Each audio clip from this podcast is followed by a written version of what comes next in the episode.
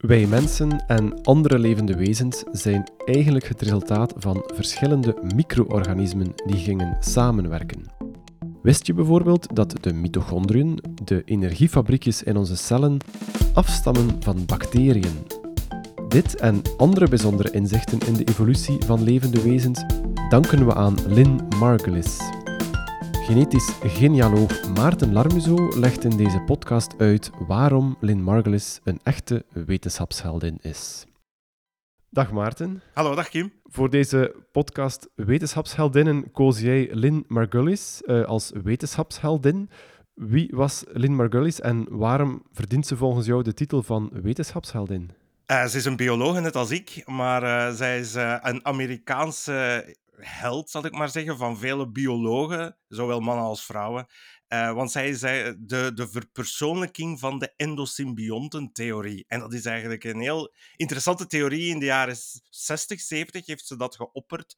Um, dat onze cellen met kernen, uh, dus waar de ja, dieren, planten, en zo uit bestaan, dat die eigenlijk een samensmelting is van verschillende alleen levende bacteriën. En dat dat eigenlijk een soort symbiose, een samenwerkingsvernootschap is uh, van bacteriën. En uh, ja, zij bleek achteraf correct te zijn, ze bleef ja, de juiste zijn. En, maar ze heeft zich altijd verzet uh, tegen alle weerstand. En vandaar wordt ze ook wel de rebel van de wetenschap genoemd. Ja, de endosymbiontentheorie, je zegt dus dat, dat onder andere wij ook opgebouwd zijn uit allerlei andere micro-organismen? Absoluut, absoluut. Zij kwam eigenlijk niet met het volledig originele idee. Um, dat bestond al wat in de grijze literatuur. Um, zo, maar ja, dat was toch wel voor de eerste keer dat iemand echt opperde dat onze cellen, waar wij, Kim en, en, en ik en iedereen, uit bestaan, en dat dat bijvoorbeeld organellen of lichaams, uh, li uh, sorry, cellichaampjes, dat die ons, zoals mitochondriën, die onze energiecentrales zijn, dat mag je zo wel kort zeggen. En bij de planten, de, die, de chloroplasten die de fotosynthese doen, dat dat ooit alleen levende um, bacteriën waren die opgeslorpt, zijn door een, uh, een andere uh, cel, een andere bacterie. En um, ja, dat er een samenwerking is gekomen. En het bewijs van haar theorie was dat er ook DNA is gevonden nog in die mitochondriën, in die chloroplasten. DNA die helemaal niet echt lijkt op het eh, DNA in de celkernen, in, de, in onze chromosomen, maar die eerder nog lijken op andere bacteriën die vandaag nog alleen levend zijn. Dus dat was het ultieme bewijs van haar theorie. Um, dat, dat wij inderdaad allemaal opgebouwd zijn uit een samenwerkingsvernootschap van verschillende bacteriën.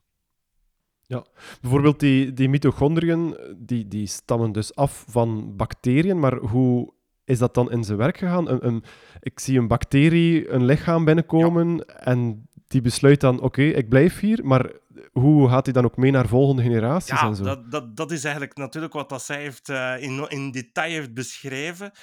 Um, het gaat eigenlijk om het feit dat er een alleen levende bacterie was die dan uh, een andere, een zuurstofminnende bacterie opgenomen heeft, maar niet verteerd heeft. En dat is iets speciaals. Uh, blijkbaar heeft een cel inderdaad een andere uh, bacterie opgenomen. En uh, vanaf dan hebben zij gezegd van kom, we werken hier samen, dat is hier leuk. En is dat dan ook naar de volgende generaties overgeërfd. Vandaar ook dat uh, de mitochondriën niet zoals de rest van, van onze DNA, hè, de mitochondriaal DNA en, en de mitochondriën, niet um, op een gelijkaardige manier wordt doorgegeven, nog op de dag van vandaag.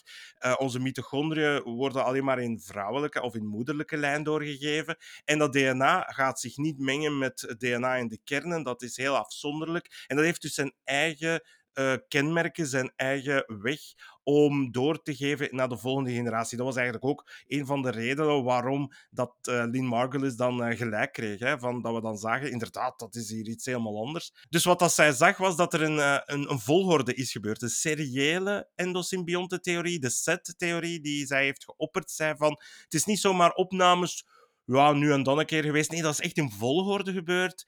Zij zei zelf eerst, de, de celkern is ook een, um, een bepaalde bacterie, alleenstaande bacterie geweest. Dat is nog niet bewezen en ik denk ook niet dat dat uh, correct is. Maar wat wel is, dat, dat eerst dan de mitochondriën zijn opgenomen en dan pas later, in een volgende, veel verdere fase van de evolutie, zijn daar ook nog de chloroplasten bij gekomen, maar dat is enkel in de lijn dan van de planten en de wieren en de algen. Dus er is een bepaalde volgorde geweest waarin zij uh, zei van uh, ja, stap per stap is het gebeurd, seriële endosymbiontentheorie. Ze zag nog ook dat de trilhaartjes ook nog moeten, dat is een andere ja, cellichaam, uh, die ook nog via de symbiose is opgenomen. Daar is ook nooit bewijs voor geleverd. Maar wel het idee um, dat het ja, door opname is van andere individuen, zal ik maar zeggen, uh, dat wij eigenlijk uh, tot complexe cellen zijn gekomen en tot dieren, planten, en dat wij allemaal een samenwerkingsvernootschap zijn van bacteriën. En dat was in die tijd wel zeer opmerkelijk, Kim, omdat wij toen heel sterk de nadruk legde op uh, neo-Darwinistische gedachten. Wat wil dat zeggen? Dat, um, dat waren dan de vooruitstrevende biologen van die tijd. Uh, Richard Dawkins, uh, Ernst de, dat zijn de mensen die zeiden van Darwin had volledig gelijk, maar nu met DNA moeten we dat anders gaan bekijken, hoe dat soorten zijn ontstaan.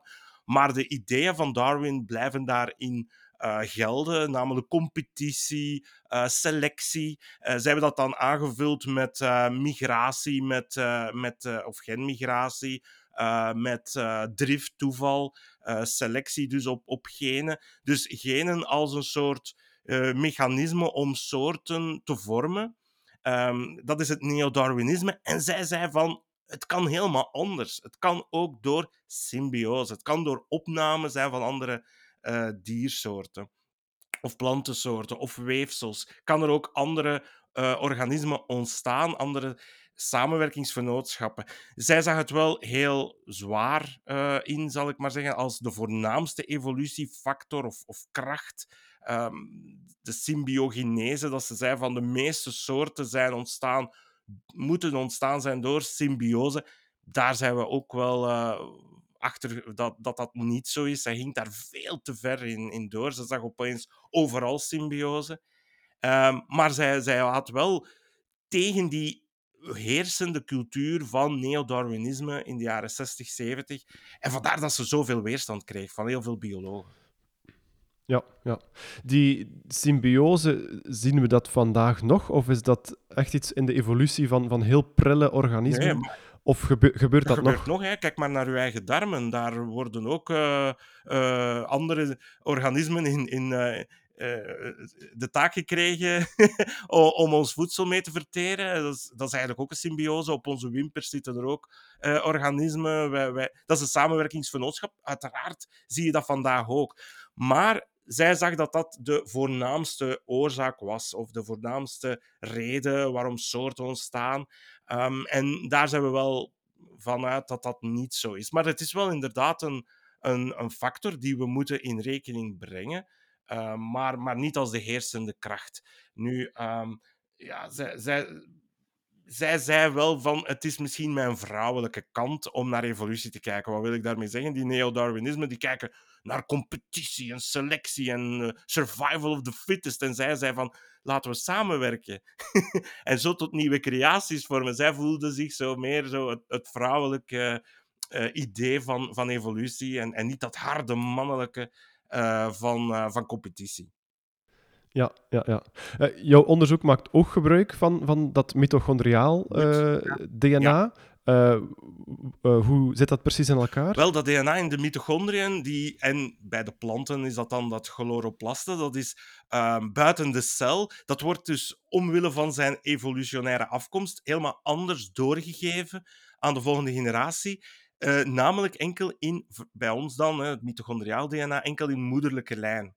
En vandaar is dat voor mijn onderzoek in uh, stamboomonderzoek uh, en, en, en genealogie en, en bij oud DNA kunnen we met dat, oud, uh, of kunnen we met dat mitochondriaal DNA de moederlijn bepalen? Kunnen we daarmee aan de slag gaan? Omwille dat dat juist via één voorouderlijke lijn wordt doorgegeven. Terwijl al de rest, uh, buiten dan het mannelijk Y-chromosoom, um, ook door al onze voorouders kan gegeven worden. En dus kun je in die lijn van het mitochondriaal DNA veel verder terug in de tijd gaan om verwantschappen te vinden, om bepaalde lijnen te vinden. En dat is natuurlijk dankzij de ideeën van Lynn Margulis, onder andere, dat, dat we dat kunnen gebruiken, dat we ook beseffen van waar dat, dat kwam. Want heel veel mensen hadden dat voor haar al gezien, dat er DNA buiten de celkern was. Maar zij zagen dat als, uh, ja, als iets uh, afgeknepen, losse genen uit het nucleair DNA die daar toevallig waren uh, verzeild geraken. En zij zei nee, dat DNA is omwille van die oorsprong, die origine, als een zelf uh, apart levende bacterie. Ja, het is ook wel heel bijzonder dat net een vrouwelijke biologe een vorm van DNA ontdekt dat enkel via vrouwelijke lijn wordt doorgegeven. nu, ik moet ook, en ze gaat het ook wel zeggen in al haar autobiografische boeken, dat, uh, dat haar theorie, uh, dankzij heel veel andere onderzoekers, waaronder genetici, uh, zo, zijn verder gegaan, of, of, of wat wil ik zeggen, ja, eigenlijk zijn bevestigd geraakt. Het, het, zijn honderden onderzoekers die haar hypothese tot een theorie heeft gemaakt. Dus dat zegt ze ook wel. Maar het is wel inderdaad bijzonder dat zij aan de wieg staat van uh, een heel onderzoek ook van uh, het mitochondriaal DNA. Dat niet zomaar een paar genen zijn die uh, toevallig daar zijn terechtgekomen, maar degelijk een andere origine hebben. Ja, kreeg zij voldoende eer voor dat onderzoek of vooral veel weerstand? Zij kreeg enorm veel weerstand. Zij heeft wel altijd gezegd, niet overal, maar in, de, in, in haar autobiografisch boek, The Symbiotic Planet, um, die ik als jonge wetenschapper had gelezen, of eigenlijk juist als ik moest kiezen of, of dat ik biologie ging doen of, of iets anders, uh, dus zij heeft mij wel geïnspireerd daarin. Uh, daarin schrijft ze niet dat het is omwille van haar vrouw zijn. Dat is wel opmerkelijk. Zij is wel feministe en zij had er wel op, uh, op ge, ze heeft daar heel vaak op gefocust. Maar zij vond het vooral onwetendheid. Dat dat heel belangrijk was. waarom dat mensen zo tegen haar was. Zij was eigenlijk echt een interdisciplinaire onderzoekster. En zelf vandaag ook wordt dat niet altijd zo graag gezien. Dat wordt wel gezegd van dat is de toekomst. Maar als je dat doet, dat weet ik uit ervaring, dan zeggen ze altijd van, ja, maar je moet u op je eigen discipline vestigen. Je moet niet bij ons moeien. En zij deed dat wel. Zij moeide zich met zowel bacterieel onderzoek als evolutie, zelf als in paleontologie, maar ook in genetica. En zij mengde die uh, verschillende disciplines, verschillende werelden, die vaak op één campus leefden, uh, samen. En ze krijgen heel veel weerstanden van alle kanten, van ze zeggen van, allee, die gaat ook eens iets zeggen over ons domein. Um, daar heeft ze heel veel uh, weerstand van gekregen. En dat rebelse heeft daar ook altijd wel ingezeten. Zij is als kind ook weggelopen van school. En het is pas maanden later. Uh, en ze had zichzelf ingeschreven in een andere school. En het is pas maanden later uitgekomen. Um, dus ze heeft altijd wel dat rebelse gehad, dat gaat ze ook wel zeggen. Maar um, ja, zij heeft wel enorm geleden onder het feit dat zij altijd uh, niet als um, ja, serieuze wetenschapster werd gekeken. Zij heeft weinig funding gekregen, wat opmerkelijk is. Uh, zij richtte zich dan ook vooral op publiekscommunicatie en mensen overtuigen van haar ideeën. En ik moet ook zeggen, zij heeft wel rare ideeën ook gehad. Uh, natuurlijk, als je zo rebels bent en je ziet iedereen tegen jou. Haar eerste paper is bijvoorbeeld 15 keer gereject uh, of uh, afgewezen van uh, journals. Dat komt bij ons ook wel eens voor, maar kom. Um, bij haar deed dat wel iets van altijd negatieve commentaar te krijgen. Maar zij heeft zich dan zo verzet dat het ook logisch is dat ze in andere domeinen, zal ik maar zeggen, ook bepaalde theorieën begon aan te hangen die, die eigenlijk niet echt, uh, ja, laten we zeggen, correct zijn. Zij, zij sprak over uh, 9-11, dat dat een inside uh, job was, dat dat uh, ontploft was door de Amerikanen zelf of een oorlog te beginnen. Zij heeft zelf uh, in 2009 nog, want ze is gestorven in 2011, ze heeft in 2009 nog een paper geschreven dat AIDS niet veroorzaakt wordt door HIV-virus, maar door, een, uh, door symbiose met een andere bacterie die gelijkaardig is aan syfilis en zo. Ja, dat, dat was toen al dat, ja, totaal not done meer, omdat wij perfect wisten als wetenschap van uh, dat HIV-virus uh, de oorzaak was van AIDS. Maar dat trok zij zich niet aan. Zij ging daarin voort. Um, en, en vandaar is zij ook nog altijd een zeer dubieuze figuur. Zij is controversieel. als ik spreek ook met, um, met biologen van mijn generatie, maar ook jonger, dan, dan zeggen we, eh, dan, en op voorbereiding van deze podcast, en dat zijn biologen, dan zei iedereen, oh ja, ja, Lien Margulis, eh, Margulis ja, je moet dat doen, dat, uh, die, dat is een fantastische figuur. Maar, zij heeft, ja, dus zij zag overal symbiose, en zij steunde soms ook volledig wat wij zouden noemen crazy ideas. Maar soms heb je dat ook wel nodig. Je hebt mensen nodig die rebels zijn van nature. Zo gaat het vooruit. We hebben een enorm nieuw inzicht gekregen dankzij haar. Dus je hebt die mensen nodig. Maar de lijn is soms ook wel moeilijk te maken van waar ga ik echt wel in tegen de heersende paradigma's. Maar ben ik juist? Uh, en waar begint dan eigenlijk ja, een beetje waanzinnige ideeën of echt ja, tegen de schenen stappen waar het niet meer uh, stampen waar het niet meer nodig was.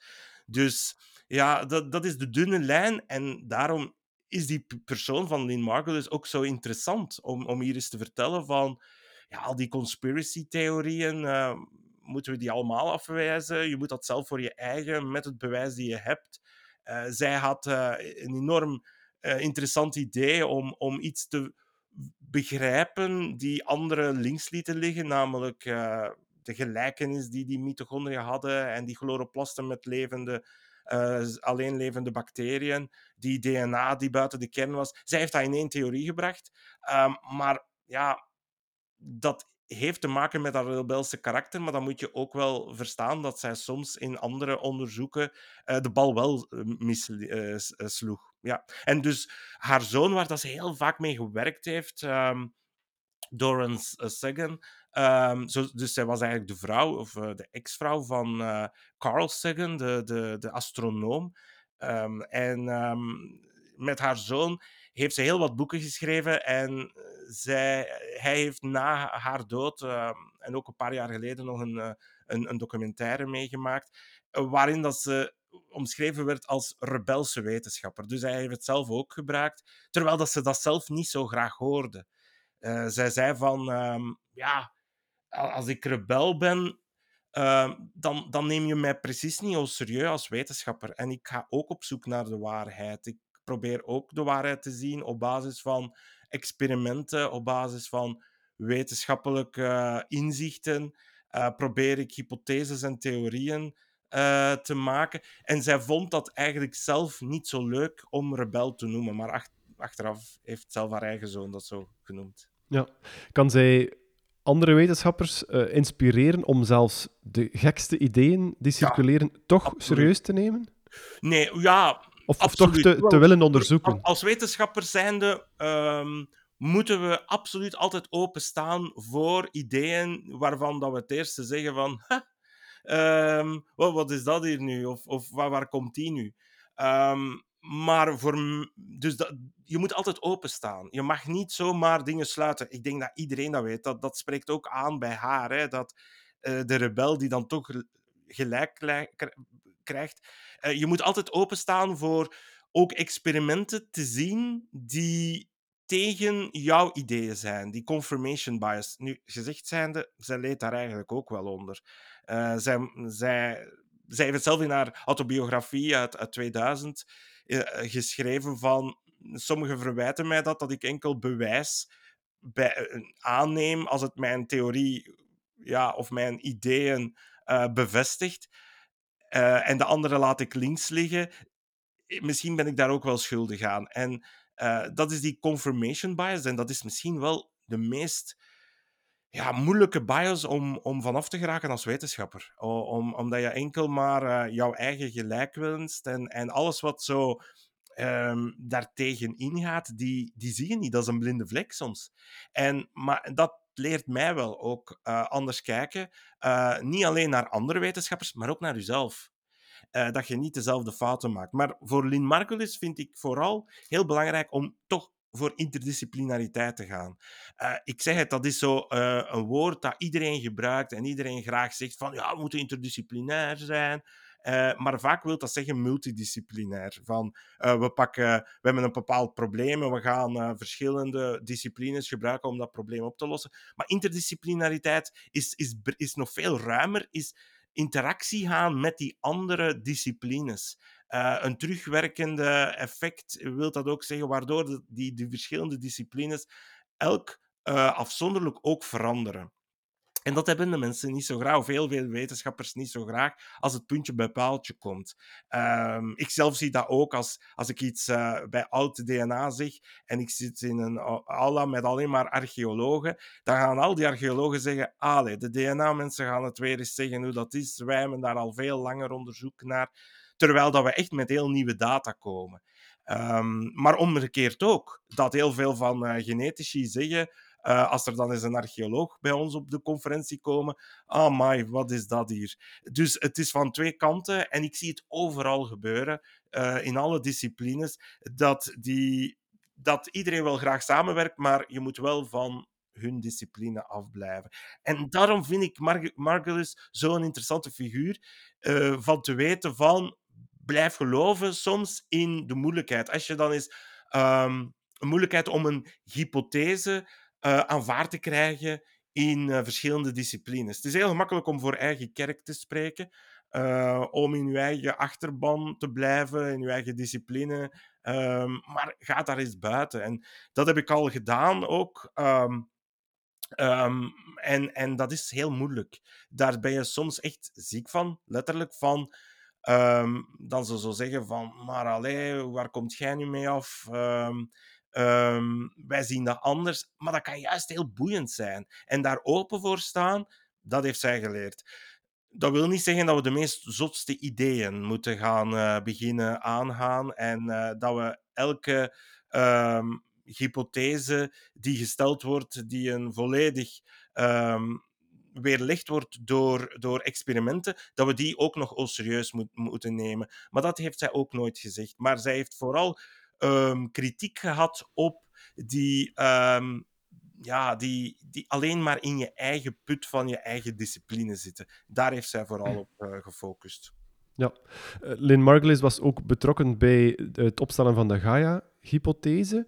Um, al staat die volgens Wikipedia uh, op naam van de Britse wetenschapper James Lovelock. Ja. Uh, wat is die Gaia-hypothese en wat was haar bijdrage? Well, uh, Kim, als je de zin op Wikipedia zowel op de Engelstalige als de Vlaamse zou, of de Nederlandstalige zou zien, dan zouden ze zeggen: is opgesteld door James Lovelock, maar zeer hard door Lynn Margulis dan verder uh, beïnvloed. Dat zijn de twee namen uh, die verbonden zijn met de Gaia-theorie. En dat was ook in de jaren 70. Ze hebben samen in de jaren in, in, in, in de 73 een, een heel uh, belangrijke paper daarover geschreven. En dat was een idee die eigenlijk weer verder gaat op haar symbiose-ideeën. Um, dat was het idee dat de hele aarde, de, de, de biosfeer, al het leven op aarde, een zelfregulerend systeem is. Eigenlijk ook een symbiose van al de soorten die daar leven. En dat is omdat James Lovelock werd gevraagd, uh, dat was een scheikundige, en die werd gevraagd om um, in een aanloop van de Viking-missies uh, naar uh, Mars, dat waren um, een van de eerste NASA-ruimtetuigen ehm, richting Mars om te gaan kijken of dat daar leven was. En met die bedoeling om te zien, ja, is daar levend organisme? Hè? Zijn er mannetjes op, op Mars? En dat zij op voorhand gevraagd hebben aan James Lovelock, als een uh, gerespecteerde wetenschapper, kan dat? En hij zei van, wel, ik ga eens omgekeerd kijken. Ik ga eens kijken vanuit de ruimte naar de aarde. En wat ik zie is een systeem die zichzelf in, in stand houdt. Een hele uh, atmosfeer die, waarbij de zuurstof, de methaangassen enzovoort niet zonder leven kan blijven bestaan. Dat zijn elementen of, of, of, gassen die samen geen stabiele situatie zijn. Dus er moet iets zijn, namelijk leven dus zuurstof wordt in, is inderdaad door, door het leven en die fotosynthese um, in, de, in, in, de, in de atmosfeer gekomen. Ook methaan, denk maar uh, aan, aan de veeteelt, uh, die, die dan de methaan uh, en, en, en de, eigenlijk ook de, de bacteriën in de darmen en de maag van, van de koeien zitten en die methaan uitstoten. die bepalen eigenlijk onze atmosferische samenstelling. En niet alleen onze atmosferische samenstelling, dat is uh, ook de temperatuur en zo. Die wordt, die wordt heel sterk beïnvloed door het leven. En vandaar zag Lovelock um, dat als een soort zelfregulerend systeem. En um, Lynn Margulis heeft dan van haar ideeën rond bacteriën en haar focus op bacteriën gezegd van inderdaad. En zij hebben onmiddellijk samengewerkt. Ze hebben dat ook voor 40 jaar gedaan. Twee jaar geleden is zelfs nog het boek uitgekomen, waarin haar, uh, ja, ik denk, ik heb, het was wel heel veel brieven dat ik toen gelezen heb. Dat was meer dan 250 of zo, die zij in gedurende 40 jaar naar elkaar geschreven hebben. Toen ons denken aan, ja, met e-mail is het nu veel gemakkelijker om onze ideeën uit te wisselen met collega's, maar toen was dat met brieven. Die zijn, die zijn uh, uitgewisseld uh, of, of, gepubliceerd. En uh, zij wisselden toen ideeën uit over hoe dat, dat kon, dat zelfregulerend systeem. Ze hebben het nooit organisme genoemd. Misschien James Lovelock of Jim Lovelock, uh, zoals Lynn dat dan Lynn Margulis hem noemde. Um, die, um, ze hebben, uh, hij heeft nog over dat dat dan één groot organisme is, het leven op aarde. Vandaar de moeder aarde, Gaia in het, uh, in het Oud-Grieks. Uh, maar zij zei nee, het is geen organisme. Want een organisme eet niet zijn eigen afvalstoffen op. dat is zo'n een heel gekende uitspraak van haar. En zij zei nee, het is eerder een systeem die samenwerkt. En dus zij hebben een van de meest inspirerende um, hypotheses opgesteld over hoe dat we naar het leven vandaag gaan kijken. Nu, dat heeft ook heel veel kritiek gekregen. Vooral die zelfregulerende acties die het leven zou beïnvloeden. Weer die Richard Dawkins en al die uh, andere uh, wetenschappers uit die tijd, biologen en neo-Darwinisten, die zeiden van ja, dat is eerder poëzie of eerder filosofie. En een goede theorie of een mooie theorie kan zo mooi zijn als je maar wilt. Maar het moet wel door experimenten worden bevestigd. En daar hebben ze wel moeite gehad. Maar dat heeft wel heel veel milieuactivisten geïnspireerd. Mensen die zeggen van, ja, kijk, we moeten onze biosfeer in, intact houden. Nu, Lynn Margulis was daar misschien wel weer anders in. Zij zei van, goh ja, als uh, in haar, in haar uh, boek schrijft, in haar autobiografisch boek, uit 2000 schrijft ze nog heel goed, goh ja, als de mens nu uh, zich ja, uh, kernbommen overal zou, zou, zou, zou tot ontploffing brengen. Uh, sprak nog niet over climate change, dat is nog iets te vroeg. Um, dan gaat de mens wel heel veel leven kapot, kapot maken, maar nooit alle leven. Dus de natuur zal daar toch weer van herstellen. Maar zij kijkt natuurlijk op bacterieel niveau. En, en oerbacteriën die zelf gevonden worden in kernreactoren. Um, en uh, die, die, die mosbeertjes en wat is het allemaal, die zij zag van... Uh, ja, die, die kunnen allemaal nog de mens overleven. Ze hebben geleefd voordat de mens kwam, tijdens de mens en ze zullen ook nog leven na de mens. Dus zij zei van, we, we moeten het biosfeer intact houden, maar eigenlijk eerder om onszelf te beschermen dan het leven. Um, dat is wel weer een, een opmerkelijke kijk. We zij kijken echt het leven volledig vanuit bacteriën. Uh, en en, en, en uh, zij zei ook het meest um, organismen die het meest voorkomt op aarde zijn de mitochondriën. Zij, hebben, zij zijn erin geslaagd om de meeste nakomelingen te hebben. Uh, dat is veel meer dan de mens en veel meer dan wat dan ook. Uh, op aarde. Dus uh, zij zag echt uh, alles vanuit bacterieel oogpunt. Ja, Lynn Margulis was dus gek en geniaal tegelijk, als ik het allemaal goed begreep. Je hebt ook al een heel aantal zaken gezegd waarom ze een wetenschapsheldin is en waarom ze zo belangrijk is geweest voor de wetenschap. Maar misschien ter afronding van deze podcast, wat maakt haar, of wat is het belangrijkste, waarom is ze een echte wetenschapsheldin? Voor de wetenschap, maar misschien ook voor jou persoonlijk? Wel, zij heeft uh, iets waar we nog niet op gesproken hebben, is haar enorme betrokkenheid bij het publiek, bij het brede publiek. Zij heeft niet, nooit alleen de academici willen gelijk uh, stemmen en, en haar ideeën uh, kenbaar maken, maar ook absoluut het brede publiek. En zij heeft daar enorm veel energie in gestoken. Zij maakte video's, zij maakte heel veel publieke lezingen, zij maakte kinderboeken met goede met goede ideeën over mensen uit te leggen wat evolutie is, maar vooral ook wat bacteriën en wat ze betekenen in het leven. Dat dat niet alleen ziektekiemen zijn hè, uh, of, of pathogenen. Maar ze heeft zoveel nadruk gelegd. Samen met haar zoon dan, uh, Dorian Sagan, uh, maakte zij echt schitterende boeken die, die, die alleen maar uh, mensen aangezet hebben om aan wetenschap te doen. En dat heeft mij ook geleid om biologie te kiezen. Uh, dat is een van de redenen geweest, omdat ik dan juist uh, haar autobiografie las. Ah, ik lees dat nu wel helemaal anders. Um, als, als, als meer, ja, nu dat ik meer nog verder zit, ik, ik lees het nu veel kritischer, want ik heb het nog eens opnieuw gelezen en ik lees het regelmatig nog eens, haar, haar be belangrijkste boek, Symbionic Planet. Um, maar als, als jonge um, enthousiasteling eh, heeft zij, um, heeft zij mij echt uh, enorm uh, geïnspireerd om um, te gaan voor ook wetenschap die op het eerste zicht ook niet zo echt nuttig lijken. Alles moet nu nuttig zijn, moet direct toepasbaar zijn in onze maatschappij, moet, waar, waar, waar het doel al direct van duidelijk is. En ja, dat is helemaal niet het geval. En, en zij heeft dat ook bewezen dat je in, in de zijlijn, want daar zat ze echt wel, heel ons idee over evolutie heeft kunnen veranderen. Uh, heel nieuwe ideeën heeft gebracht. En dat kan alleen maar jonge mensen inspireren. En vandaar moeten we dat ook in, haar, uh, in de lijn van haar uh, publiekswetenschappelijk, publiekswerking zal ik maar zeggen. Um, ja, dat we dat ook moeten blijven doen om de volgende generatie terug te inspireren.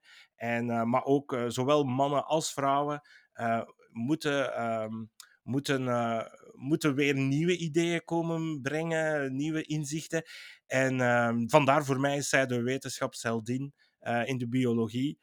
maar vooral ook om, omwille van haar controversieel gedachten zijn we zeker niet uitgepraat en kunnen we nog drie podcasts maken. Ja, oké. Okay.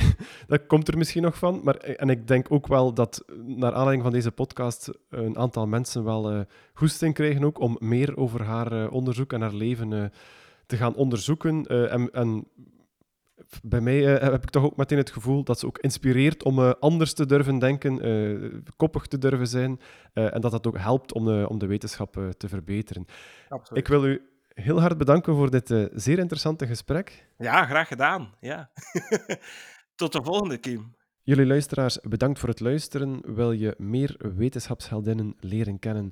Surf dan naar www.eoswetenschap.eu podcast en daar vind je de andere afleveringen van deze podcast. Naast de Wetenschapsheldinnen-podcast uh, maken wij ook de podcast Vraag het aan, waarin we een half uur praten met een eh, wetenschapper rond één centrale vraag. Ook die afleveringen vind je terug op www.eoswetenschap.eu podcast. Op de website kan je je ook inschrijven op onze nieuwsbrief. En via de nieuwsbrief blijf je niet alleen op de hoogte van het meest recente wetenschapsnieuws, maar ook van nieuwe afleveringen van deze podcast. Tot een volgende aflevering.